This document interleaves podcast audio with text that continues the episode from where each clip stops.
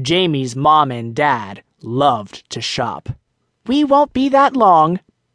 "I just need to pick up a few things." "Come on! We already have too many things." After every shopping trip, Jamie got an achy feeling in his belly. "You bought more things? Too many things in this car." He wondered if everyone else in the world shopped as much as his family. "Too many things outside our house. Way too many things inside the house. Do we really need all these things?" Jamie felt his family had way more than they really needed. His parents shopped so much, it seemed like they had everything.